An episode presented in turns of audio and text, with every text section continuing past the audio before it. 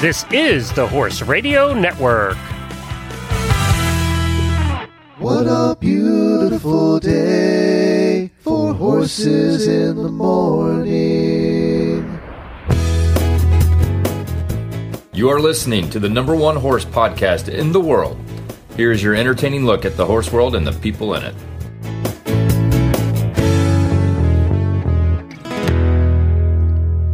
Well, good Monday morning, everybody. I am Glenn the Geek in Ocala, Florida. And I'm Wendy Ying from Sarasota, Florida, and you're listening to Horses in the Morning on the Horse Radio Network for March 15th.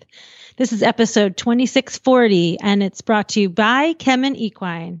Good morning, Horse World. Well, good morning, everybody. Thank you for joining us on this Monday morning. Uh, and uh, we hope that you're surviving the latest blizzard to go across the country. I don't know if you noticed, but some parts of Colorado and Utah had record snowfalls yesterday. And yes, it is the middle of March. so, and that's heading across the country today. It's in the middle of the country and there were tornadoes in places. So we're thinking about all of you. I belong to a couple of the Facebook pages for camping now, Wendy.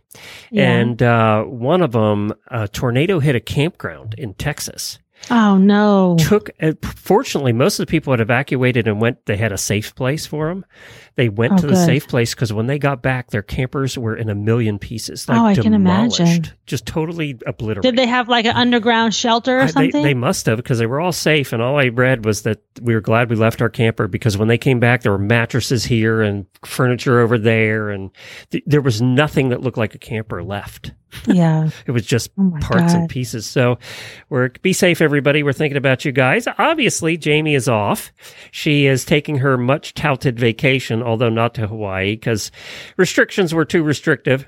So she ended up uh, said she was going to go to Orlando and then didn't do that because of spring break. I talked her right out of that. You, it's one time you don't come to Florida, right? Wendy's during spring No, break time. You no. know, just, In fact, it. we Floridians tend not to even drive towards the beach. no, that's right. Any place that there's going to be a million teenagers, we don't go. I actually have clients that, um, you know, reschedule because they felt, you know, we do house call practice. So Mm-hmm. they live out there on the beach and they said, "Oh no, no, we we can't schedule that week. It's spring break week. It'll take you forever to get out here." That's nice of them. I know. I know. So Dr. Wendy's filling in. Of course, she does a driving show here once a month on Horses in the Morning. And I have my usual EHV1 update that's to start the show here today. A couple of items. Uh, the FEI has imposed a further two week extension of its shutdown for all international events in mainland Europe. So uh, there have been more cases popping up over there in different countries that have all come out of these big shows. I mean, the horses that are getting sick are your million dollar horses. Mhm. So um, they thought it was wise at this point because it, new cases keep popping up that they've extended. Originally, they were going to have a 28 day shutdown to, to the end of March, and now they're going to go till April 11th, which means that for the second year in a row, the World Cup is canceled. Last year, it was supposed to be in Las Vegas uh, for jumping and dressage uh, World Cup, and it was supposed to be in Vegas. Well, that got canceled because of the COVID. Yeah. And so for it got canceled for a human virus last year, and this year it's being canceled now for a horse virus. So viruses have wiped out the World Cup the last two years, and it will not Mm. happen. Um, so there you go. Longines sponsors that for the last two years too. I want. Do they have to still pay their full bill? I don't know. I don't know how it works, but I don't know how it works either. And It's I sell advertising. everybody. I don't know how it works. you know, works. it's bad for the people putting it on. It's bad for the venue. It's bad for the competitors, the owners. I, I want to ask you, uh, I do have a question about HV one that came up that I didn't know the answer to. So I want to ask you that. First of all, before we get to that, uh, there's another outbreak in Woodford County, Kentucky. A three year old thoroughbred uh, Oh. apparently got it and then rapidly deteriorated and was euthanized. Um, they they did the tracing back from that thoroughbred and they identified five other horses that are positive, which have led them to 25 other horses that are now in quarantine. Mm-hmm. So they have a bit of an outbreak in Woodford County. And Woodford County, for those that aren't familiar, right, it's right next to Lexington. That's where all the big thoroughbred farms are. So this is on one of those farms, uh, which is bad. I mean, that, that, you know, that's bad. You don't want it going around Le- Lexington, Kentucky. Right. um, talk about million dollar horses, right? So, so that's where we're at as far as new outbreaks are concerned. And, and, uh, the question was, you know, we, we've talked in the last two weeks here while covering this about hi- how highly contagious this is. You know, horse Yeah. sneezes on you, you go and another horse rubs you, and you're you've just spread it. I mean, it's that Right. contagious. Right. But how does they call them the index horses in all the articles? That's the first horse that they start tracing. So the first horse to get it, and then they start tracing where that horse, you know, who that horse has been with. How does the index horse get it? The index horse gets it because with uh it's a herpes virus, right? So we all know like we've all known like somebody that has herpes that you can see on their lip, right? Right. But they're not always shedding herpes. And some people don't get herpes, right? So there's a, they call it a um like a silent carrier. Right? So there can be lots of horses that are infected with this virus and showing zero signs, but they can be shedding it. So, So that's like how COVID. the Some first people horse- don't show show any signs at all, and Right, Yeah. right. It's it's exactly like COVID, which is is sad about the two World Cups being canceled, and you know, it it has very similar characteristics to COVID, and what causes the neurologic sign actually is uh, damage to the blood vessels, because usually herpes virus in horses. Which we also call this EHV is also rhino. So you know you get your flu and your rhino Right. shot. And rhino means nose, right? So the most common form of EHV is uh, like respiratory disease. Um, but then there are some horses, and we don't know why, but some horses get this um, type of virus. The, the this virus causes damage to the blood vessels, and then you you see this neurologic damage because you get inflammation in the brain. so basically they're having strokes, right? Yeah, basically. Yeah. Yeah. Huh. Yeah. And um it it's it's kind of like a ticking time bomb because we don't know, right? Cuz it could be nothing. It's exact like the same thing that you go through with COVID. You could say, "Oh, well, I I don't think I'm going to get it. My immune system's strong." But what if you're the unfortunate person whose body, you know, maybe you're the that 0.1 person that gets it and it causes serious damage to your body. So now the vaccine. This is the other question that I've seen come up in Facebook posts. The vaccine doesn't necessarily help with the neurological. No, and I, we don't know exactly why. Um, the thing is that uh, equine herpes virus is a DNA virus, so they can kind of uh, they they have different characteristics. They they can be uh, have different forms, right? So so equine herpes virus causes nothing, right? It causes a a respiratory virus. It causes this neurologic virus, and it also causes um, abortion in mares. So it it doesn't look like just one simple thing, and we don't know exactly why horses break with the neurologic form, and the vaccine. Uh, the there's no vaccine that's labeled to protect against the neurologic form. Mm. That doesn't mean that there isn't some kind of protection. We just haven't it doesn't proven help a little bit, right? Yeah. and also the um you know how with USEF you have to get vaccinated for flu and rhino every Right. 6 months. Well, the vaccine is good but is the immunity is very short-lived. Hmm. You see so every 6 months means that that your immunity this this vaccine's only lasting for 6 months. Do they believe that six- the more of the vaccine that you get, the shorter the immunity? Is that logical? That over time, it would. if you get vaccinated a lot you you're more at risk. yeah, yeah, that the the immunity gets shorter each time. Um I haven't heard anything Okay, like that. What we usually feel like is the more times you get vaccinated, the more your immune system says, Oh, I see that, and you can respond faster. okay, That is not necessarily the case with equine herpes and flu. And it could be because, uh, just like with flu, that changes so much, there's different strains. Boy, you But, know, um, it's so funny because I mean, you should definitely vaccinate, and you should definitely. I actually prefer to use the intranasal vaccine because you know there's uh, different kinds of antibodies your your body makes, and if you do the intranasal vaccine, it stimulates the antibodies that you produce in your nose, like in your mucus. So I kind of feel like that's your first line of defense. So, you know, it's so funny. By the way, for new listeners, uh, Wendy is a veterinarian. So we'll let everybody know. Um, so, yeah, we, we, when we started talking about this a couple of weeks ago, I could not believe the, obviously they're both viruses. Uh, you yeah. know, I couldn't believe the uncanny correlation to COVID. I mean, it, yeah, it's just, yeah. it's just, it's just the same, you know? Yeah. Uh, well, thank you for that. That cleared up a couple things. I appreciate that. All right, let's do some daily winnies and then we'll get to our first guest. We have three guests lined up today. Coming up on today's show, we have Auditor Jordan Gray, who took her first driving lesson yesterday.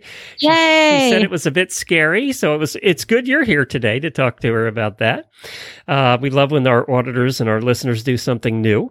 And then we have we're going to answer the question: Why are bike helmets so much less expensive than riding helmets? We have Matt coming on. He's head of innovation at Charles Owen, and he's going to answer that question. And we're going to talk about why is the price so different and what makes a riding helmet better than a bike helmet. I can't believe they agreed to come on and do that. We have some question first world problems. Yes, Wendy and I are going to tackle them today. And then Ema Klugman's coming on from Jumper Nation to talk a little bit about jumping, what's going on in the country and the world with uh, with jumping. So we have a full show planned, but of course we always start with daily winnies.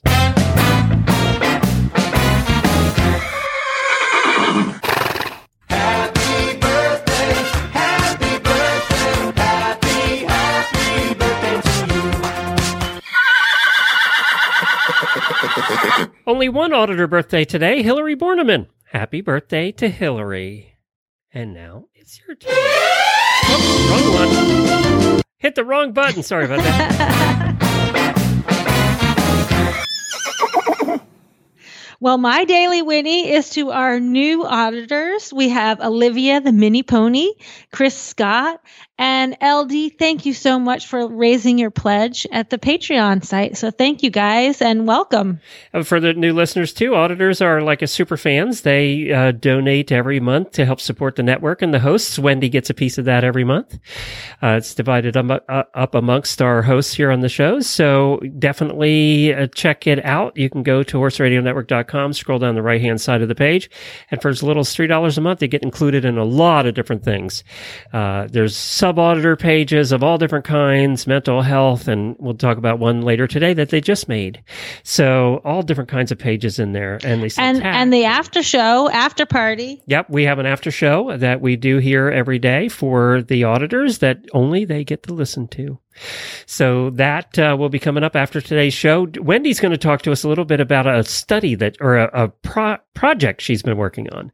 So we're going to talk about that in the after show today.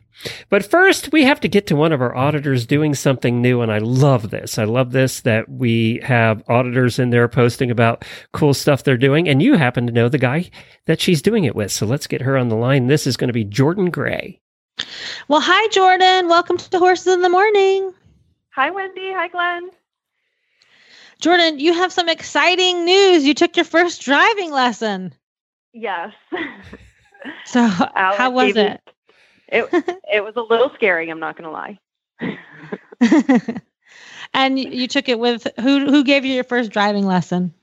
Alan Tichy at Murder Hollow Farm in Chester County, Pennsylvania. Murder Hollow. Were yeah. you scared? Who takes a lesson at Murder Hollow? Yeah, no wonder you were nervous. yeah, you can hear the whole story if you go on the website. It's it's kind of amusing. oh my gosh! And um, so you know, I have to admit, the first time I drove, um, I was terrified. I was like, "Why do you do this? You're completely out of control." And I was like, with my legs, I was squeezing onto the onto the carriage. Were you doing that? Yeah, the first time when we went off the driveway, I felt like I was going to fall out of the carriage. and you're and you're like, oh my god, I'm just at this horse's mercy, just holding these two little reins, right? yes. Yeah. She was very good though. She, and um, she tolerated my mistake. so tell us a little bit about Alan and what kind of horses he has up there at Murder Hollow. Um, Alan and Renee have um, Knabstruppers. It's a Danish spotted warmblood mm-hmm. breed. Um, they breed them. They stand a stallion, um, and that is one of their mares that I was driving. That you were driving? Yeah, her name is Dilly. She she actually just learned to drive. I think over the summer. So oh, really? So you're just learning to drive, and they gave you this little green on green. green yeah, green on green. Well, Alan was right there with me, so he wasn't going to let me get in tr- into trouble. so, how did you um like what what made you decide to start driving? What happened? We were actually going to go on a trail ride, and then Renee was like, "Let's drive instead."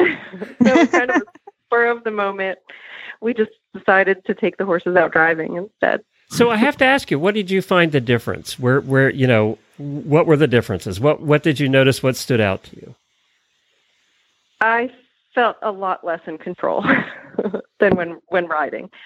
I guess because you can feel the horse between your legs and your hands, and now you have you lose that. You just have the reins, and then you have the cart that's kind of like tilting as it goes over every bump and you have no control.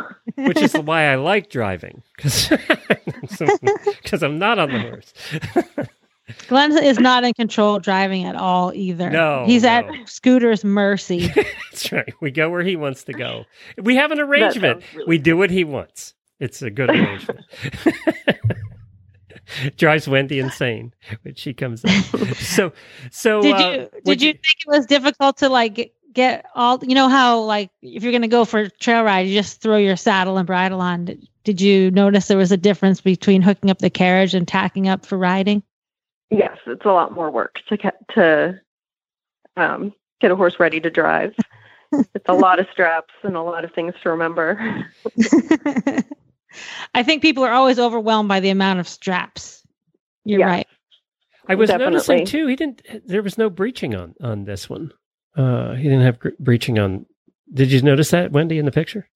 I can't see. I need glasses. Yeah, you can make the picture bigger. Just click on it; it'll get bigger. But uh, yeah, it uh, it didn't look like you only had half the harness to hook up. Actually. Yeah. so what what did you? So how did you stop the carriage from going forward? Did you have to learn to use the brake? He was doing the brake. Oh, that's so good. Alan, it's kind of like your driver instructor when you're learning to drive a car and they had their own brake. yeah, he he had the break. so I didn't have to do that part too. Would you do it again?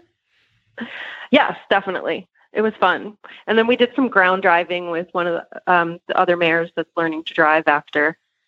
That's fun too, isn't it? So we played around with that a little bit. The mare I actually have been riding, we we were ground driving her after, so she can start. He's trying to put a, another four in hand team together.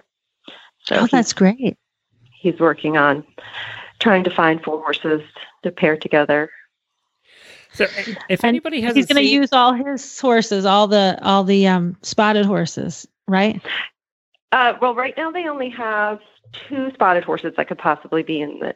Oh, because I was going to say it's hard enough to put a team together, and then to put the same like the the same breed together is difficult too.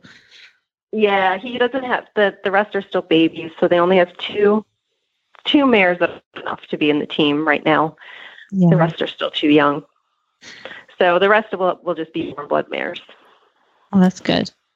Well, congratulations on your first time out Thank there. You. That's so exciting. I assume you've been a rider forever. Yes, I've ridden my whole life. I work um, across the equestrian center therapeutic riding program in Chester County, Pennsylvania. So I've been around horses and worked with them my whole life. okay, you broke driven. up a little bit. Give the name of the therapeutic riding center again. Thorncroft Equestrian Center. It's one of the oldest therapeutic riding programs in the country. Very good. Well, cool. I'm glad that's that's a rewarding job too, right? Yeah, it's it's really rewarding. Very good. Well, we're hoping to get through there on our road show in August, so I hope to see you. Yes, uh, you should definitely come visit. You should come visit Thorncroft and Murder Hollow. I could drive a Knabstrupper. Oh yeah. That'd be fun. All right, sounds good. Thank you. I know you have to get back to work and tell tell your boss thank you for letting us uh, talk to you today. All right. Thanks, Jordan. Thank you so much. All right. Bye. All right, let's get. Great. Yeah, isn't that fun? I, I, I saw Yeah. that yesterday. I was like, she has to come on when Wendy's here. She just has to come. on Yeah, more driving. All right, it's time for my fact of the day. And now it's time for today's equestrian Who Knew Fact of the Day. That's right, the fact of the day today, we're going to be talking about bits, very old bits. You know, there's evidence of the use of bits located at two sites in ancient Kazakhs- Kazakhstan, dated 3500 to 3000 before Christ, BC. The first bits were made of rope, bone, horn, or hardwood. Metal bits came into use between 1300 and 1200 BC, and they were originally made of bronze, and they consisted of the mouthpiece, usually a single bar, uh, with a joint sometimes, and cheek pieces that were often quite elaborate. The quality of the work suggested that smelting uh, must have been developed to a very high standard at that point. And it's estimated that later, around the 4th century BC, severe curb bits with high ports and long shanks were invented for maximum control over war horses. And I saw pictures of some of these. Oh my God, Wendy, they were something else. I know you can't look. You just can't look. Bits of the Egyptian, Roman, and medieval European eras were much more severe than their predecessors. Iron or bronze bits with sharp V shaped edges and wire, even barbed wire, were developed. Uh, this is the period we begin to see the ancestors of the modern curb bit as leverage of strong uh, of the longer shanks and high ports were discovered.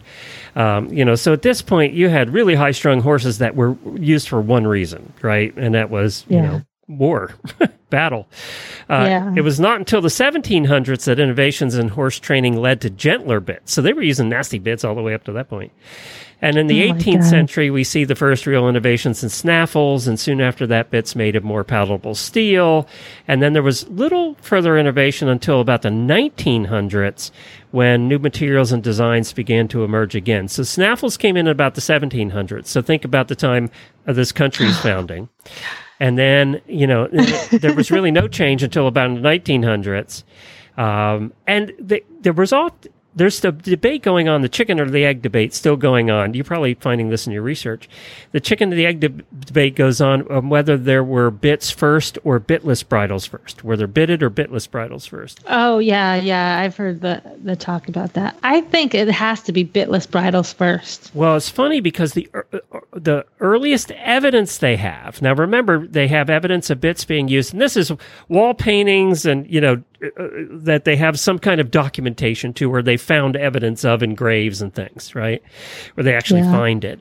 Uh, that was at three thirty five hundred to three thousand BC. The first artistic evidence they have of use some use of a bridleless uh, or bitless bridle was in 1400 BC, so much later. Um, so you know, but then again, you know, leather degrades. You know, so if they're going to dig up a grave, a lot of times the oh, leather Oh, yeah. would be gone, so you wouldn't have evidence of that even before. So it's it's hard to know, but that's they actually have artistic evidence, you know, on on parchments or walls or something where it shows Right. bitless bridles. So interesting. And, you know, if you, I mean, if you really want to cringe, you look at pictures of some of these bits. Oh I can't. They were huge, first of all. And it was interesting because from what I read, horses back then weren't necessarily as big as they are now. Even draft horses were smaller in stature. So your average horse was 14 and a half, 15 and a half hands, yet these bits were six inches wide. So they were wondering if the horses' heads weren't much bigger uh, than they are today. We have more refined heads than we have. I think they were. I think they were more like like this area that you're talking about. Kazakhstan is like where the barbs came from. hmm You know, so that there was these kind of what what we think of now. There is like these little Mongol ponies, but uh, they were really like the more heavier, like the the ancestors of the draft horses. Yeah, you would think, mm, yeah, they were smaller in stature, and they're still smaller in stature, but they do have bigger Mhm. heads. You're right; their, their Yeah. heads tend to be bigger. Uh, it was interesting reading about this and then getting uh, you know in depth a little bit about it because I didn't know exactly what the evolution of bits were. Thank God we've come to where we are today. I know. But history's history. Can't change it. It is what it is. All right. Uh, this episode is sponsored by Kemin Equine. A fallen section of fence can certainly throw a wrench in your day. Aside from a headache and a repair bill, it might also allow your horses out and to wander around the neighborhood and other creatures in. A fence is not unlike the intestinal barrier in this way. It needs to be strong and functional to keep the good bucks in, good bugs in and the bad bugs out. But what happens when you have a down section of fence or loosened tight junctions in the gut lining? Holes or leaks in your horse's intestinal barrier, known as leaky gut syndrome, can often result in various health and welfare problems. It's not a small problem. Gut issues are the number one cause of premature death in horses, but there is something you can do about it. Good nutrition and attention to gut health can help promote immunity, performance, healthy weight, nutrient absorption, and a positive attitude. For optimal health, ensure your feed includes Clostat or ButiPEARL ZEQ and KemTRACE Chromium from Kemin Equine. Learn more at Kemin Equine slash leaky gut. That's Kemin Equine slash leaky gut. All right, let's go to our next guest and solve the debate about riding helmets versus bike helmets with Matt Stewart. He's head of innovation at Charles Owen. Well, hi, Matt. Thanks for joining us today. We really appreciate you stopping by. Hi, guys. So, Matt, where are you located? I'm located in North Wales in the UK. Oh, cool. All right, very good. So we this has been posted on by our listeners in our auditor group, and I saw it in a couple of the other Facebook groups. There's now bike helmets that are coming out with the new MIPS technology, which I think most of our yes. listeners know what that is. We've gone over that before. Uh, but the question came up: Why are bike helmets so cheap that even have the MIPS technology, and riding helmets ten times the price of that? And then, of course, you get everybody with their opinions. You know, there's 500 comments, all with opinions. Um, and we thought, why not bet, go to the source and find out why why are, are why are bike helmets different than riding helmets? Let's start with that. We'll talk about price later. But what is the difference? Okay, so bike helmets are, I suppose, um, quite basic and easy to make.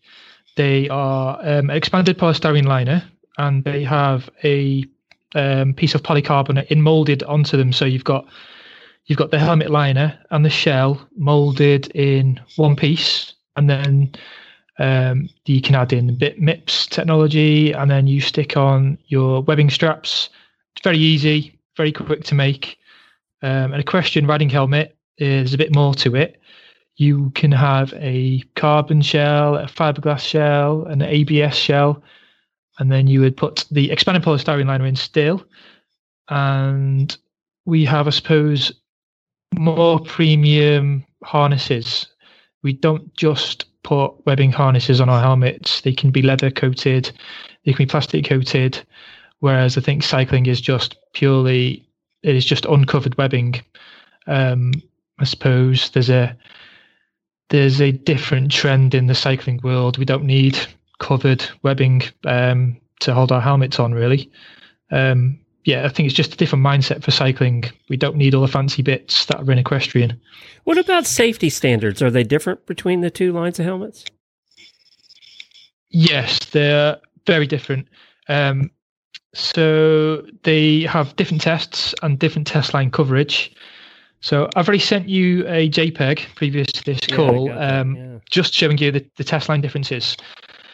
So the, what I mean by the test line is um, when you send a helmet to get certified at SEI, ASTM, or in the UK uh, at BSI, um, they draw a line on the helmet and they will test the helmet anywhere above this line. So they will put it in the helmet test rig and drop it on a, a flat anvil or a hemi anvil or a curb anvil or a hazard anvil. And they're allowed to impact the helmet anywhere above the test line um, with cycling, the test line is much higher on the head, meaning you've got less coverage compared to equestrian. So equestrian has got so much more safety coverage than cycling. Um, and then there are different um, anvils that the helmets are dropped onto. And if we're comparing to British standards, um, there's no spike testing where a spike is dropped onto the helmet. So if you were to drop a spike onto a cycling helmet, the spike is going to go through those massive ventilation holes. Um, the equestrian helmets have much smaller ventilation holes purely because we are trying to avoid the penetration by spike or by branches or sharp rocks. Um, the studs on a helm on a horse's hoof, for example, as well. And yeah, you don't have so much of that in um, on a cycling helmet because their their ventilation is so massive. Um, I didn't think yeah. about that, but that is a, like a real danger, you know, because if you fall off your bike, you fall off your bike. But if you fall off your horse, you can be dragged. They can step on you. You can get yes. launched into something. Yeah, we we see a lot of people getting trodden on or rolled on by their horse. Um, we had one of our sponsored riders, Laura Kraut, was trodden on twice by her horse, mm-hmm. and the horse was wearing studs. And luckily, the helmet was able to protect her against those helmets or those um, hoof studs. But if mm-hmm. she was mm-hmm. wearing a cycle helmet, those hoof studs would have gone straight through those big gaping holes. Right. And the other so, thing too is, you know, I ride bike and I wear helmets for when I drive carriage, and yeah. the bike helmet is so much lighter. I mean, you would you can tell just by picking them up that, that they're not going to be as strong because it's just. I mean, it's it's a quarter as heavy. Well, it's so much lighter because you've got much more ventilation, so there's less polystyrene material mm-hmm. there and and it doesn't come down thin, in the back like the riding helmet does either. No, it does not come down. So you've got less material due to the lower coverage, less material due to the big ventilation holes, and um, also the helmet shell um, on a cycling is probably less than 0.5 millimeters thick, sometimes 0.3 or 0.2, and they are just vac molded straight onto the liner or in molded in the poly machine. Um, so that's what makes them very light compared to an equestrian helmet, where we make the shell separate to the the liner, and the shell can be one and a half to two mil thick. Could be made of carbon and Kevlar, or Diolen or fiberglass, and it's made of those purely to help against the spike test or the the hazard anvil test or lateral crush testing. So we need to be stiff, I have a stiff helmet to pass the lateral crush. It needs to be stiff to protect against the spike and the hazard. And yeah, a horse could roll on you. So yes, you want a nice stiff helmet with lots of coverage when a horse can potentially roll on you or kick on you. Mm-hmm. I, you know, I think about that though when I ride my bike and I'm going 25 miles an hour down a hill on a road. You know, yep. if it, you know, I think about my bike helmet going, is this really going to protect me if I come off right now and hit the side of a, you know, telephone pole? Um, and then the other thing I, I guess is if you get hit by a car, probably the least of your worries is your helmet by that point. I don't know. or it doesn't matter. it, it is the least of your worries, yeah. but it, it um, I'd pref- I'd prefer to have a helmet on in any situation. I'd, I'd rather have a broken helmet and broken arms than a broken head. Yeah, me too, and that's why I wear them. But you know, you do. I do think about the difference between the two, and I'm thinking, should I be riding with my uh, with my horse helmet at this point if I'm going this fast in traffic? you know. Um, I don't know how to answer that one really. Um, so yes, I, I do believe equestrian helmets are safer, but they're made for different instances, different situations. Um, and they they have different tests because of the different accident scenarios you can have. Mm-hmm. So the equestrian helmets are made for possible equestrian scenarios, whereas the cycling ones are yeah made for cycling scenarios.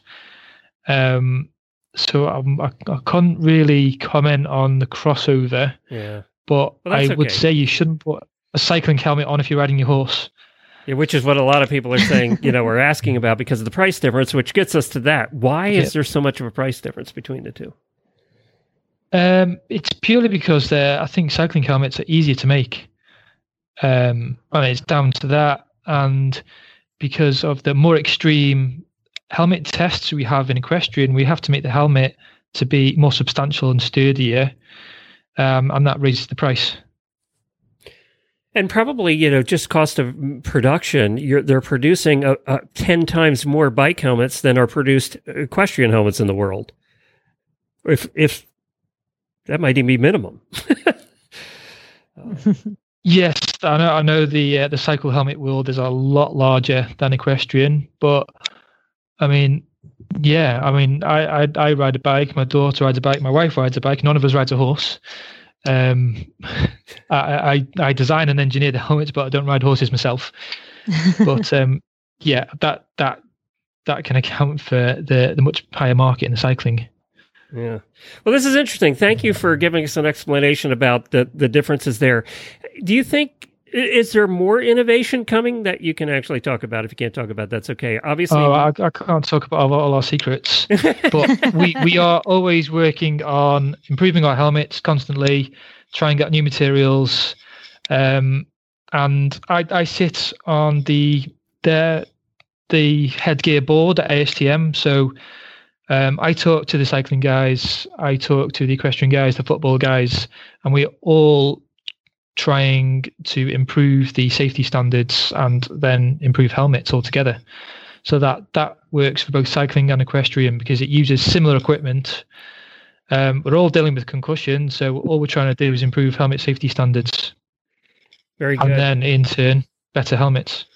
I know the MIPS technology when it came out was a big thing, and uh, you know, and and there's going to be more of those kind of things coming down the pike. I think pretty soon Yes. we're going to see more of different kinds of things Yes. like that. And there are MIPS alternatives as well um, coming. Um, there's already one or two different versions in the market that are MIPS competitors. Very- WaveCel being one of them. What is it? WaveCel. Wave Um. WaveCel. If you look at the Virginia Tech ratings, you will you should see some WaveCel helmets in there. There'll be they'll be the highest scoring ones as well as MIPS.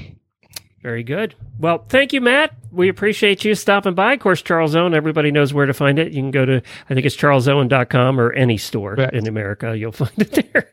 So appreciate it. Take care. Well, there you go. Don't wear your bike helmet when you're riding your horse. That's the bottom line. Horse helmets are. You know what I was thinking? Yeah. You know what I was thinking when you were talking about that? Uh, going 25 miles an hour with your bike helmet. Like your bike isn't going to take off at a full gallop and like throw you into something. I think you could never go as fast on your bike as you can on your horse. I'm not sure about that. And uh, I have had things jump out in my uh, in my way in a bike. Yeah, but you can stop your bike. Your bike yeah. wouldn't just run off That's and true. drag you It places. doesn't. It usually does not have a mind of its own. No, uh, that is correct. it usually does what I tell it to do. Usually, if You're you right. tell your bike to stop, it stops. It doesn't say, no, I'm terrified. right? I'm gonna keep running. Yeah, it doesn't vote like Scooter does. No, it doesn't do that. But so you're right about that. And yeah, uh, well, there. I hope we answered some. I know that uh, there was a lot of comments there in the auditor room, and I hope we answered that. And most of the people were saying would never wear my bike helmet to ride my horse, and that is the correct answer. Mhm. Uh, I know there's a price difference, but you're paying you're paying for protection in that case. All right, let's do some equestrian first world problems. It's time for the weekly look at your equestrian first world problems. This ought to be good. So what do we have, Wendy? Does anybody oh have my any god problems? the first one yes the first one i really like is from jessica troop and she's horse shopping but instead all she's finding are really bad ads to send to jennifer or horses that are a cajillion dollars Crappy horses or Poor cajillion dollar girl. horses? Poor girl. Okay, Tammy Griffith says her white truck and trailers are yellow because of all the tree pollen. Mine too. Ah. in Florida, it is awful. We're I I am basically hosing off the cars every other day. They're just covered in yellow. I know we had that last month. I like couldn't breathe for like all of last month. Oh, it's awful and thick. Oh, it's awful. Yeah, you have a pretty bad. Well, just wait till April in North Carolina. You want to see some pollen. Good luck Uh, there, hey. allergy people. okay, from Margaret Dwyer. My friend gave me two new blankets for Jacques, but he is shedding so badly. I don't want to try them on and get them covered in chestnut hair in case they don't fit and we have to return them. It is a problem. And when we had the store, we used to get people returning very dirty blankets. It's like, you used this blanket for a month and now you're returning it. Yeah, but if they're really shedding, you could put it on for like one second and you'll never get all the hair off. yeah, shedding and covered in mud is two different things. Oh, you mean people would actually use them and then try to send them and back? then bring them back. Yeah. No way. Yep, that is correct. Well, you should just say no. Okay, I have a first world problem from my horse okay. because my farrier was here this morning and he had to stay tied while the other ones get their feet done. hmm And Abby hates those small hole hay nets. he was standing there like sad and he was like making this sad face and he was just picking out whenever when I would come over to look at him, he would just pick out one strand of hay at a time and like savor it and then look at me like, "Oh my god, I can't believe you're forcing me to eat out of this stupid hay Welcome net." to Scooter's world every day. And he gets so mad. He rips it out of there and then he shakes his head and then he rips out the next piece and shakes his head. And he'll do that for two hours. no, I know. Usually that's what mine do. But Abby was just like totally pouting, just picking out one strand of hay at a time. It was so funny. So she feeds him in the in the hay net, and then I come along when I feed and throw it on the ground. So you take it out for him? I don't put it in the hay net. I just throw it on the ground. Or sometimes if he's getting really frustrated and he's spent, you know, three hours eating out of the hay net and he gives up and then just walks away, I'll take it out of the hay net because he's got me wrapped. don't tell Okay, this this is from Elizabeth Rose. This is my kind of first world problem. My horse husband wants to learn to ride, except we own a four year old OTTB, so we have to buy another horse. There you go. Yes, you do. Yes, you do. Let's not get him an off the track thoroughbred though, okay? No, she needs a cute draft horse. yeah. Okay, this is a good one. Um, from Carrie from Carrie Garvey. My horse is fit and mostly clipped, but my friend's horses got pretty sweaty on our five mile ride on Saturday. So I had to wait for them to groom their horses before we could have cupcakes and champagne to celebrate one of their birthdays, and it took forever. You have nice trail rides. I want to go on trail ride with her. Cupcakes and know, champagne. Yeah. but she had to wait for those sweaty horses. Do th- don't these people know how to clip? okay, Chelsea Tipton says she's so high from the horse show this weekend. She doesn't have any first world equestrian programs, although she did get a little sunburned yesterday. she must be a Florida girl. Must be. Um. Okay, from Stephanie Eileen. We just moved to the most amazing barn with a giant indoor, three outdoors, a trail loop on the property. But the dang snow and ice is still keeping us from doing anything outside. Enough already. I imagine that the people that are getting this storm, I I remember living up there in March, and you get the you always get the big blizzard in March, and it's just like you're so over it, and then you have two feet of snow. I know. It's awful. no. I was just telling somebody that my farrier is thinking about like maybe moving to like New England. And I said, don't do it. You'll miss Florida weather. I I don't I don't get how people can move south to north. Uh, Uh, that would be Me too hard. that would be too hard. Okay, this is from Julian Brewer. Uh, and she's saying, My husband used to be the cook, but now he rides with us. He wanted to spend more time with me. The nerve. I hope Kyle doesn't do that. yeah, Kyle's a good cook. You're spoiled rotten. he doesn't just cook on the weekends good either. He's always posting pictures. It's the middle of the week and he's making like 24 hour roasted meats and you I know. stuff. You got lucky there, girl. I know, I know. Okay, this is our last one. From Samantha Reeves. I have three horses that are perfect for Land Rover, and I can't pick just one. She's an outrider there. And I asked her, I said, do you, are there going to be outriders? Because there's no crowd. There's no audience at, at uh, Land Rover this year. And uh, I didn't know if they'd still have the outriders. And the outriders, you always see them on cross country and they're stationed around Yeah. to make sure the crowd doesn't get out of the way, you know, in the way and all that. And to close the crossings. And I guess for loose horses too, you know, if a horse gets Yeah. loose. Uh, Uh, but she said they're going to be less of them, about half the number. But that is one of the other reasons they're out there. Uh, and they're also out there. So you got 50,000 people that actually see horses up close. Um, You'd have to ride pretty fast to catch an event horse that's running away. yeah, I don't know that you're going to do that. She rides side saddle too. So I'm not sure. Oh my god, I'm not sure she's doing that side saddle. She's always a big hit though at Rolex or at Land Rover every year because she is side saddle. So Yeah. it's, it's always a big hit, and you know She the- outrides side saddle? Yep, yep, all day, Oh, that's awesome. all day. I gotta imagine you're sore the next day after sitting there for eight hours in I a side so. saddle. They say it's more comfortable. Have you ever done it? I've done it. Yeah, Mickey Bowen let me uh she gave me some side saddle lessons. It was really fun. I really want to do it again. But What- I just I can't find a side Was it saddle. It's so hard. Um And do you think that people? Now, I'm not saying this to pick on you. I'm You're- not saying I don't think it was too comfortable. uh, My uh, back was hurting because you have to twist. Yeah, I know, imagine like, that would be the I case. I don't think I could sit all day like that. But it was fun. I really liked it. And you are really like on there. You're stuck on there. So the question is, and I, I'm being serious about this. I'm not picking on you. Uh, Wendy's somewhat on the shorter side. Is it? Would it be easier to ride side saddle if you're shorter or taller with longer legs? Probably taller, I would think. That's what I was But, thinking. you know, too, like I was riding in Mickey Bowen's side saddle, and Mickey's like four eleven, so for, Oh. I'm tall compared to her, Yeah. and that's why I think I'm having trouble finding a side saddle because you have to make sure it fits your horse and then also fits you, and I'm you know five two, so it's hard. No But wonder you were those- friends with Mickey. She was the only one shorter than you. She was. I you're gonna be I know. friend. I felt like a giant.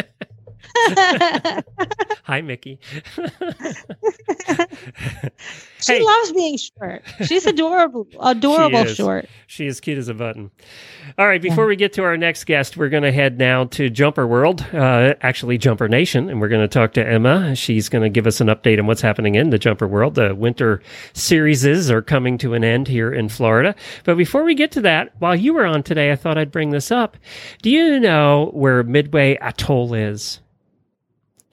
It's a tiny Uh. island in the South Pacific. The only reason you might have heard of it is during World War II. It was one of the islands that you know. Yeah, I mean I've heard about Midway, but I don't know where it is. It, it, it's about 1,300 miles from Hawaii. And something happened there in the last couple of weeks that's made the news. And that is that the world's oldest known wild bird laid an egg, has had uh, hatched another chick. Oh, Uh, really? so she's 70 years old. It's a Laysan albatross. Uh, her- Wow. Her, name is Wisdom, and she hatched another chick at 70 years old, making it at least that they know about the 40th youngster she has reared.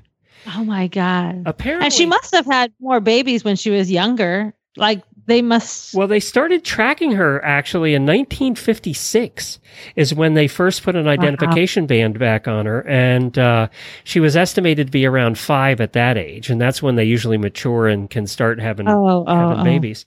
Um, and she, they keep the same mate too.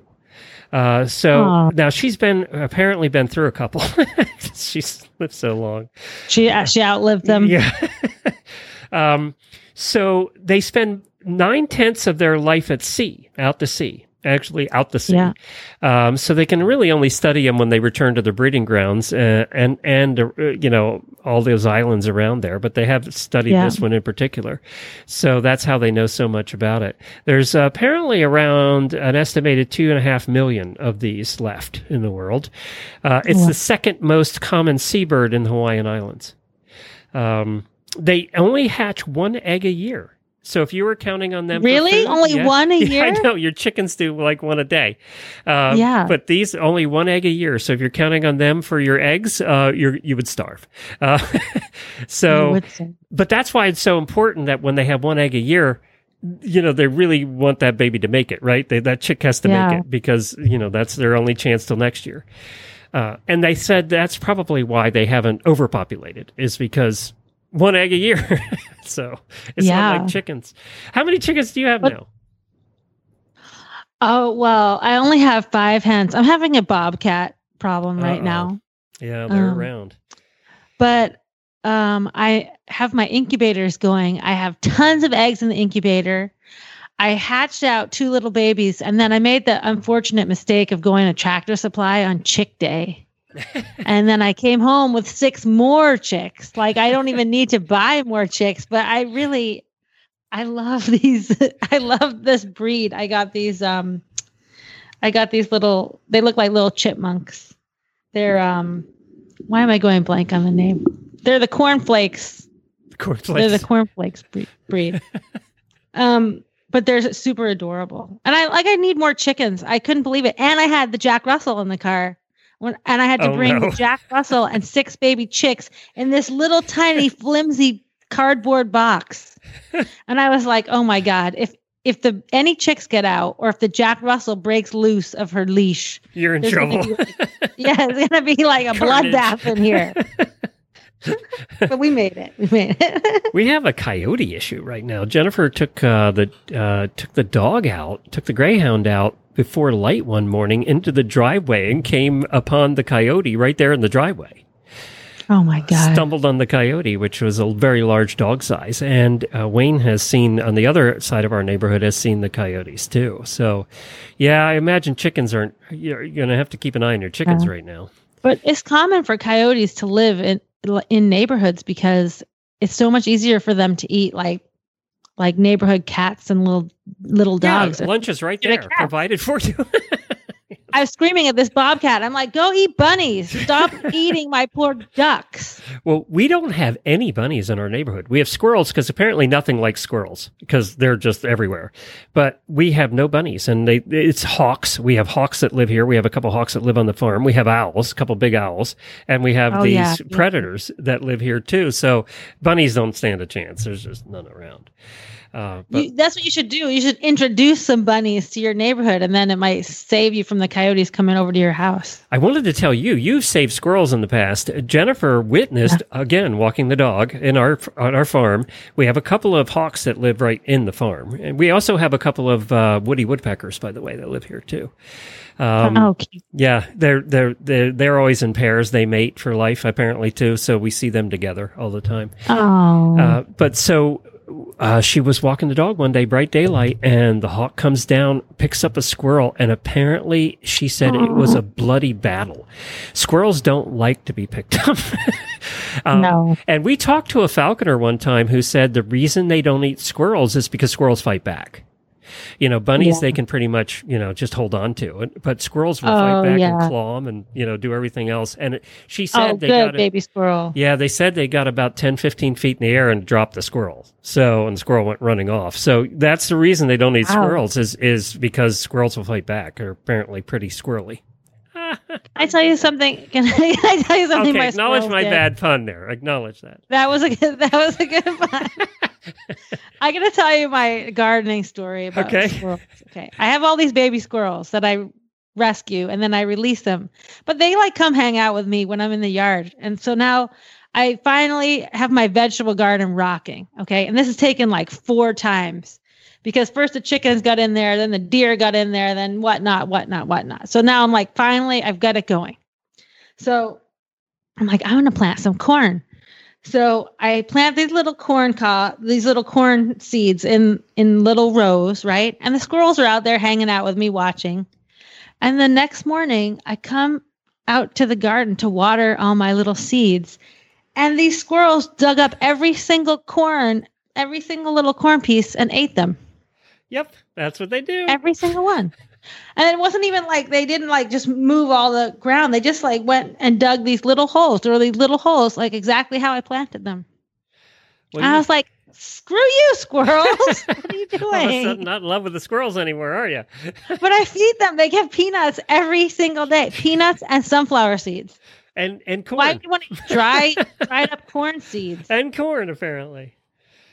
There you go. But they get fresh corn on the cob that I buy at the grocery store for them. Children, this is why you can't have nice stuff. Right you know, I hate the squirrels because it cost us big bucks here. They went up, know, they ate the seal out of our gas tank of our truck. Cost eighteen hundred dollars to get it fixed. And, if, and the guy at the, at the repair shop said, "Oh, we see this all the time." it's like, what? I know. That's how I get a lot of squirrels. People find their nests in their in their car. All right, let's go to our next guest. Let's head over to Jumper Nation. Well, hi, Ema. Welcome back to the show. Hey, Glenn, how are you? Thanks for having me. Good. Now, Ema is the editor over at Jumper Nation, and she comes on here occasionally to give us a jumping report. We give Deanna a week off every once in a while. Uh, and uh, things, nothing's been happening in the jumper world. You're bored, right? exactly. Yeah.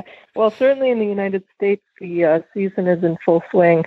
Is it almost over now, the winter season up here in Ocala and then down in Wellington? Are we, are we heading the end of the winter season?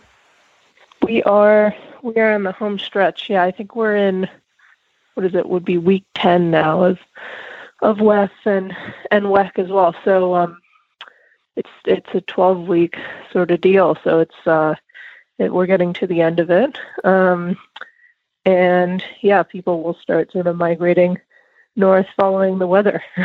so, so I have a question for you. There was all the battle between the World Equestrian Center and HITS over here in Ocala. Uh, you know, mm-hmm. everybody was too close to each other, and we can't do jumper shows, and blah blah blah blah. Okay, uh, there was all that battle. How have things turned out? Is everybody happily showing?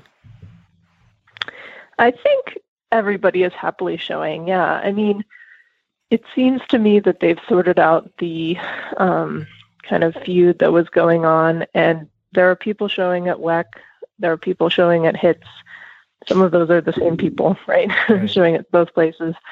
Um, obviously, the, money, the venues right? are a bit different, but but they, you know, they're both they're they're horse shows in both places, and there's prize money in both places. So I think you know, I think it's generally been a good thing. I know a lot of people have been impressed with WEC um, and the the impressive facilities there and what they've done. So, you know, I think there was there's probably a few things still to be ironed out, and we'll see how it kind of progresses um, over the years here. But I don't think WEC is going away anytime soon. So I was going to um, ask you what you were hearing. I know we we've been over a few times to watch things that are going. I know. Uh, yeah, I know, no spectators allowed, but I'm press. Um, so we've been over a few times yeah. to watch things going on, and uh, it all seems to be running fairly smooth for considering it's their first year there. Mhm. Yeah. No, I think I think they do a good job. Um, I know obviously there was the scare with the EHV, um, which seems to be kind of under control at least in Florida now. Um, you know, they were putting in place biosecurity measures and I think for a few days they were even limiting horses coming into the facility and things like that. So it seems that now there have been a couple of negative cases in Wellington that they thought had been positive before. So anyway, I think it, it's pretty clear in Florida it's under control. In other places, obviously, it's uh, it's not like across Europe and in Canada and even where I'm from in Maryland, there were a few cases. So it's uh, it's a bit scary, honestly, to be living in a human pandemic, and then also on top of that, a um, a horse one. so, what about your? Uh, we covered Europe earlier in the show. We were talking about how the the fact that they've gone another couple of weeks into the middle of April with their postponements of shows in ten different countries. What's that mean for the Olympics? Are we going to see the Olympics this year? What are you hearing?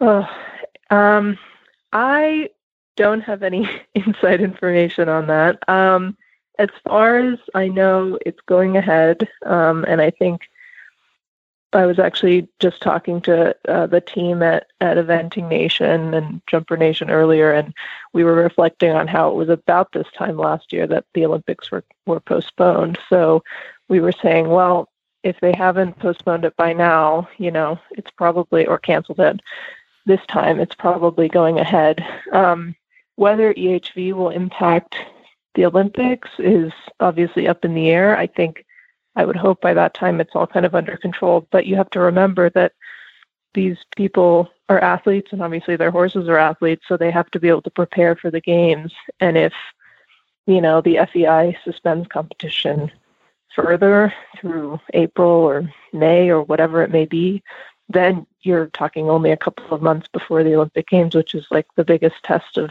horse and rider that they have. So, particularly in the show jumping. Um, so yeah, it, it, it's a bit scary. But my view is that the Olympics will happen because I think you know they they would have had to notify athletes sooner, and they're going to have a, find a way to do it. But the EHV thing is kind of throwing a wrench in things a little bit. Um, I think time will tell. Well, and let's let's face it, the Olympics would be, uh, what you know, they could go on without the horse events, right? they could just say exactly. no horses. Yeah. We're still going to do everything else, and nobody's going to care a lot in Japan that that's you know that they're What going do to you do mean? it. I would care. I, we would Me all too. care. We would all care, but let's face it, in the real world, Yeah, the broader public. you're right, That's exactly. Yeah, but it would be a real shame. I mean, there are there are horses and riders who have been preparing this for this, you For know, for decades. there are horses. Yeah. And you know, there are horses that won't have another shot at doing it. So um we're we're really hoping that it can happen. I think there, you know, I, I think it will. I, I think it will. I'm going to go with that. I think it will.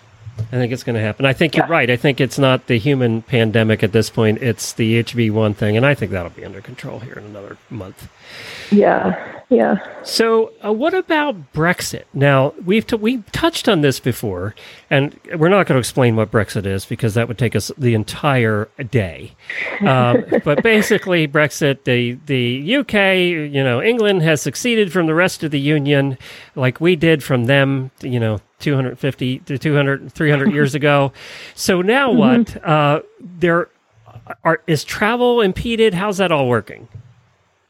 Yeah. So my understanding, and and this is um, actually informed mostly by a, a piece that we recently republished um, by a, a professional in England who detailed the increasing costs and logistical headaches associated with Brexit and, and moving horses in between the EU and England now. So obviously before when the European Union included England, it was quite easy to cross borders and that sort of thing. Like, you know, you you may have heard of um, teenagers going across on the Eurail Pass and things like that. You can take trains all around Europe, including into England. Now those borders are effectively much more strict, and so that has impacted um, horse movement, whether it's selling horses or just competing them. And I think the problem is that England has relied on the fact that it's easy for competitors to go to Spain or other parts of Europe to compete, Germany, Belgium, whatever. And so they don't actually have, they have shows in England, but they don't have the caliber of shows that some the rest of Europe have, at least in jumping shows. Eventing's a little different, but in jumping shows, you know, you don't have two and three and four star events every weekend in England, but you would have them in the rest of Europe. And so for those riders to compete, they go to Europe all the time normally. But now it's like an extra, at least I think like 24 hours added to the journey with all these extra customs. There's a lot of extra expense associated with it. And basically, people are saying, you know, this is a bit ridiculous, and it's pretty bad for the horse welfare for them to have this added time to their travel, um, particularly if they're going and, you know, jumping in three days after that. So it's um, it seems to be a heated a heated topic, and and also it seems to be something that people are writing to legislators and and policymakers about. So hopefully they'll kind of get the memo that you know we don't want our horses to suffer from this. Um, kind of political um, situation that that happened, and it'll be better for everyone if you know if people can travel more easily um, across the border. I noticed that uh, you know an article a couple weeks ago about the Channel and how backed up it was coming from France into England. Um, Mm-hmm. You know, it just was backed up for, as you said, for half a day, uh, and you just sitting there. And part of that was COVID, and you know, in, in addition to customs, part of it's also COVID. Um, because they're double checking that and all the uh, things that go along with that. So it's been a kind of a real nightmare at the beginning here. so, yeah, and on top of that, with EHV, people trying to get horses home, or or just I think there's a general sense of panic. So, um, glad glad not to be there now. I have to say. Yeah, yeah. We can be here with we have no problems in the United States, so it's all good. now, I called when we talked to you. I just have to bring this up. When I called you earlier today, a woman answered with a very thick accent, and I'm going, "This is not Ema. Who is that?" that was my mom, um, who has an Australian accent. Um, she sure does. and she picked up the phone because I was on another work call. I was like, Um, and I said, "What "Pick is? Who is this over right answering?" yeah, so it was my mom, um, born and raised in Sydney, and um, I actually had an Australian accent when I was a, a little kid, but lost it pretty quickly. I was going to ask you. was- You lost the, the sexy accent. Mhm. It's gone. Mhm, I know, but um, I still do ride for Australia, and um, uh, intend to intend to represent Australia. So um, I have that, but I I was on a green card uh, for the United States until uh, about six months ago now, and then I, I got my citizenship finally after living here for 20 years. So um, that was Congratulations. exciting. Yeah, I could, could vote for the first time and um, feel like a, a legit part of this country. So that was cool. I wish I had the Um, national yeah, anthem I, ready. I, I retained my Australian citizenship too. I was just looking for the national anthem quickly to play, but I don't have it ready. Sorry. I am not a good singer, so ask. well, congratulations. That's terrific. And now you can you could technically ride for either country, right? Or do you have to declare? Um, you have to declare, but I think, I mean, if I wanted to, I could switch. Um, but it's it's my intention to ride for Australia. Cool. Well, then you have to start talking with the accent again. It's just required. exactly right. Yeah. Ema, thank you so much for joining us. We appreciate it. It's jumpernation.com is where you can find all the information you'll ever want about what's happening in show jumping around the world. Take care, Ema. Thanks, Glenn and Wendy. Have a good one. Bye. Bye. Back to work now. Well, there you go. She's delightful, and we appreciate her coming on with us. Dr. Wendy, where can people find you? At drwendyying.com. Well, and uh, you can find all of her products there. She has a whole bunch of different uh, Chinese medicine products that we talk about here once a month on the show. You can find them all at drwendyying.com. I know you, you've been shipping out orders, so Yep. We have lots of herbal therapies for dogs and uh, horses and cats, if you can get the cats to take them, but they can be very helpful for kitties. very good. And I have a, a blog and uh, with all kinds of info about uh, holistic veterinary medicine. And of course, we do an episode once a month. It's the first Thursday of every month is a driving episode. You can find it right here on Horses in the Morning. Go to the horsesinthemorning.com page. Scroll down to the middle, you'll see a little driving banner. Click on that and brings you all the past episodes. We've actually been doing the driving show now for eight, nine years. Long time. Uh, I think No, it's that not eight or nine years. It's a, like 11. Is it really? Since Because we, the started in Kentucky, remember? Oh, I guess it is. God, time We flies. started when we both lived in Kentucky. And that was when? 2010. Oh my gosh. Well, uh, thank you for joining us, everybody, today. We really appreciate it. Tomorrow is the Certified Horsemanship Association with Christy, who got a blizzard over the weekend. So I hope she still has power.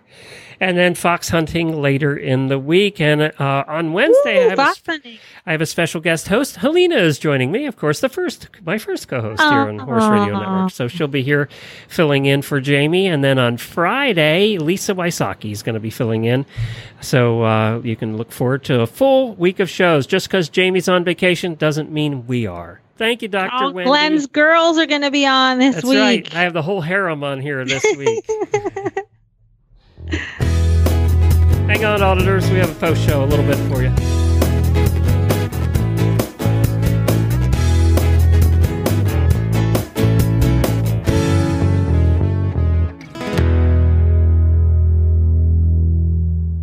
Well, thank you, Wendy. That was a good show.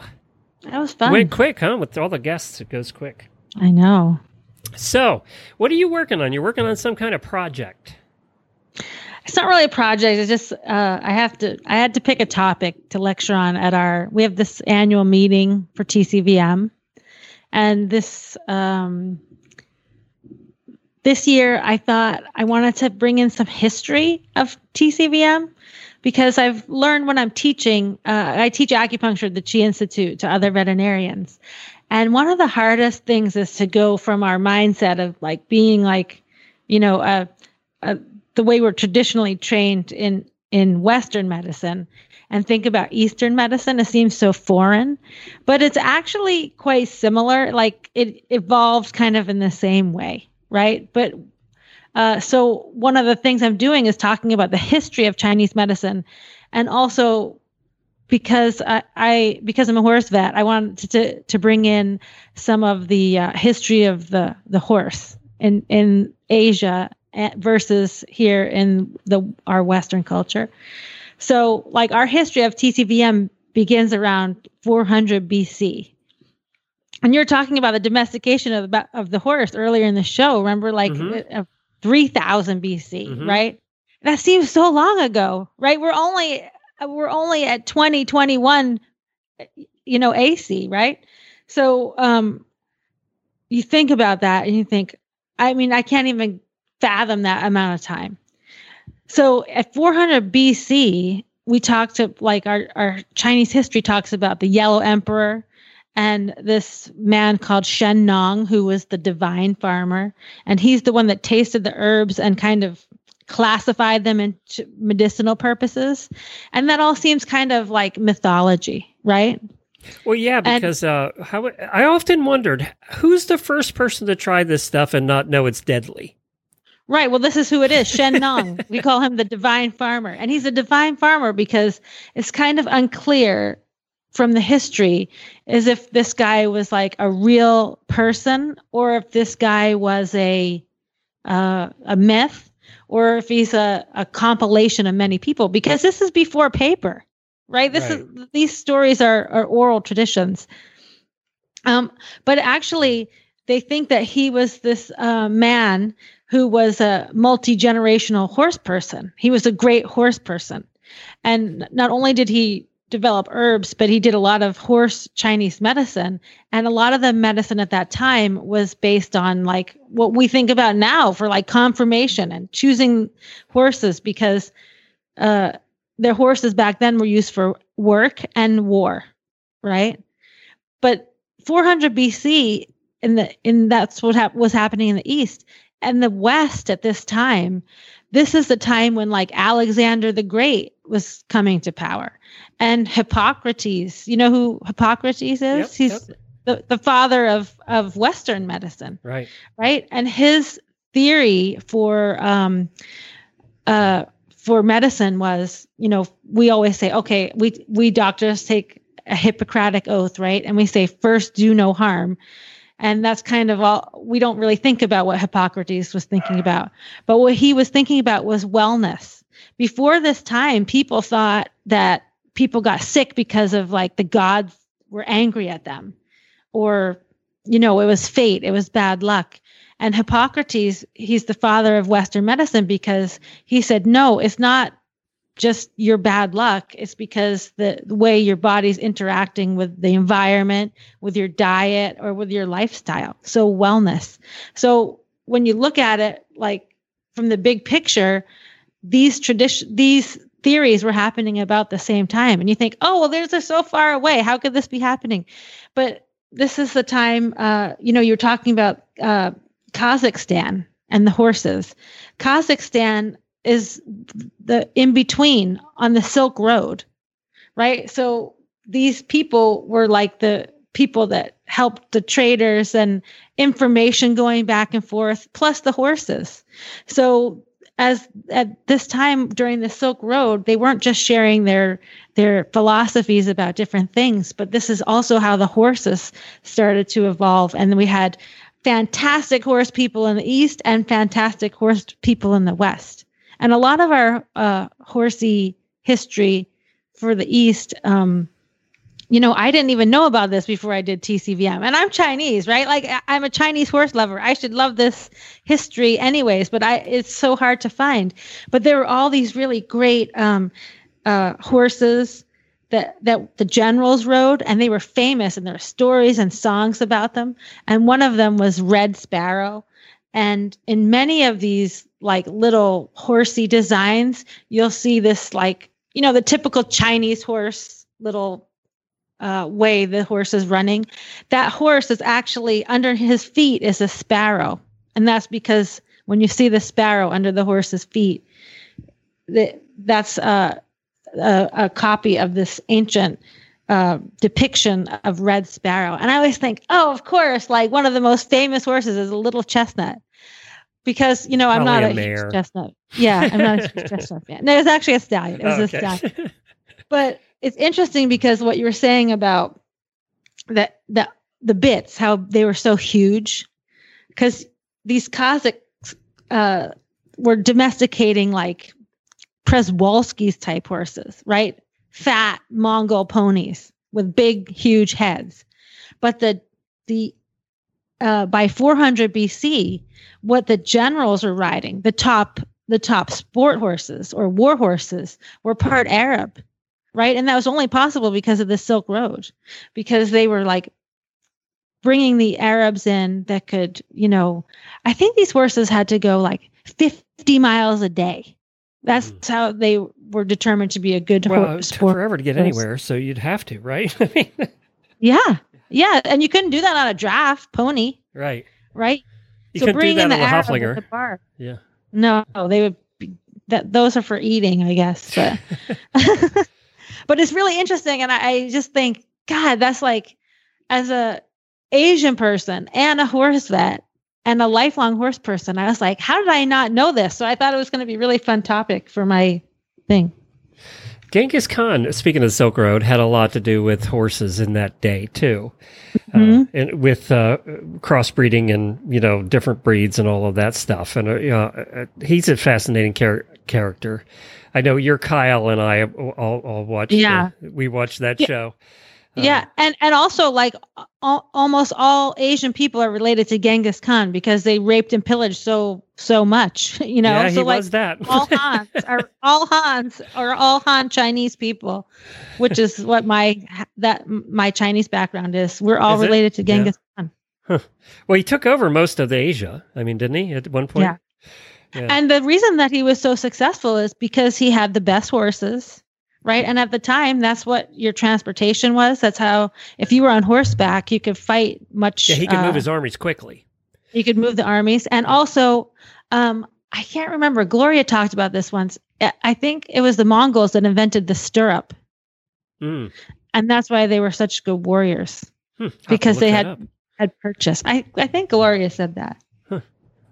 Very interesting. Yeah. Well, that's a cool, to- cool topic for everybody. Yeah, I'll, when I finish it, when I finish it, I'll do it on the on the driving radio show. We'll talk about it. So it's interesting because Wendy teaches at uh, the Chi Institute, which is the leading uh, institute for Chinese medicine in in the animal world, and um, you get a lot of traditional veterinarians that come in. Are they are they tough to teach because they have it ingrained in their head? You know, the doctor thing, the traditional doctor thing, where we give them medicine to fix everything. yeah, it's like the and I was like this too. It's hard when you get started. Is um, like you can see that the first session they do five sessions, and now with COVID, like three of them are online, and then two of them they come in. But you can see like the first session. This is like a whole new like their brain can't get it. and I I agree. And and when I was doing um both like general practice and and acupuncture when I first started, it's hard to switch your brain back and forth. Um but uh, that's why I thought of this topic because it kind of helps you bring everything together. So you, when you do Chinese medicine, you have to look at the big picture and the pattern. It's kind of how we look at dermatology. Like dermatology is actually very difficult, but if you need to look at the pattern, but for us vets, sometimes that's hard. You say, "Oh no, I'd rather do this and this and this." I want to know why and I want to know what I need to do. But that's not always um it's not always so black and white. You sometimes have to, you know, uh you know, try something and see if Mhm. it works. But um but I think I think that we are teaching acupuncture and Chinese medicine in a little bit more of a modern way. So I think it's good to know the history because just like we know like Roman history, right? Right, right. Uh, it's good to know that history, but maybe we need to teach acupuncture a little bit more scientifically, which is what we do at Chi Institute. So they get a little bit of history, and then there's a lot of uh, evidence-based research about acupuncture and how it works, especially with neurology and like um, the with cell to cell communication within the body and hormones. So we talk a lot about uh, a lot about that after the first section. And less on So that they feel a lot We've been better. doing this for 2,000 years, so this is just the way we do it. There's actually. yeah, we never yeah. we don't teach like that. Like this is put this point here and this is how it works just because I said so. And that's one of the things why we have this master's program going on now. Um so whenever you do a master's, you have to pick a subject and you have to do uh like a scientific study of one of these of like, you know, like mine was using laser acupuncture to show that I decreased anxiety in horses. And I had to figure out a way to measure that and to test that scientifically. So that's kind of the shift of how TCVM is going. And in, in human acupuncture, uh, they have a lot more research than in animal or veterinary acupuncture. But we're getting there. So it's so funny when I hear you talk like this because it's see she she's just not just fun. Wendy What? is so smart, and uh, because you and I have t- spent years just having fun together, pretty much. Yeah. Uh, and then when I hear you talk like this, it's like, wow, she really does know what she's talking about. I have some. I have an interesting thing. I have an interesting thing too that, that I found during my research. Um, uh, do you know what the um? Oh, now I'm going blank on it. Uh, See, look, you, you got me distracted. you know the ones that are the half horse and half human. oh, what are those? oh, called? oh, oh, um, Minotaurs. Minotaurs. something like that. Yes. Okay, so minotaurs, you know, that's mythology, right? We think, oh, that's fantasy. Uh, but but actually, minotaurs were a group of. uh, this is what they believed that that Centaurs. Centaur, centaurs. Centaurs. Yeah. they were a group of uh, a, a tribe of of Greeks that were always on horseback, and they were archers, and you like never saw them off their horse, and they were really like aggressive, and uh, they would come in and like destroy the town, but the people would never see them off their horses. They were like you know guerrilla warfare, like Mosby's Rangers. What I expected the the Virginia people were like, right? So um, that's how that story, that's how that developed. They were. Riders that never got they that you never saw them off their horses. Has there ever been in a time we weren't just attacking and killing each other? No. I know it's so funny. Uh, We watch some of these archaeology shows, and it all comes back to war. Everyone, you know, every dig they do, you know, know. everything revolves around that since the history of time. It's sad. Let's just all get along. it's power. Let's all get along. I just want to get along. All right, everybody. We get along here at Horse Radio Network. That's what's important. Thank you, Wendy. Appreciate it. Thank you. Bye. See y'all tomorrow.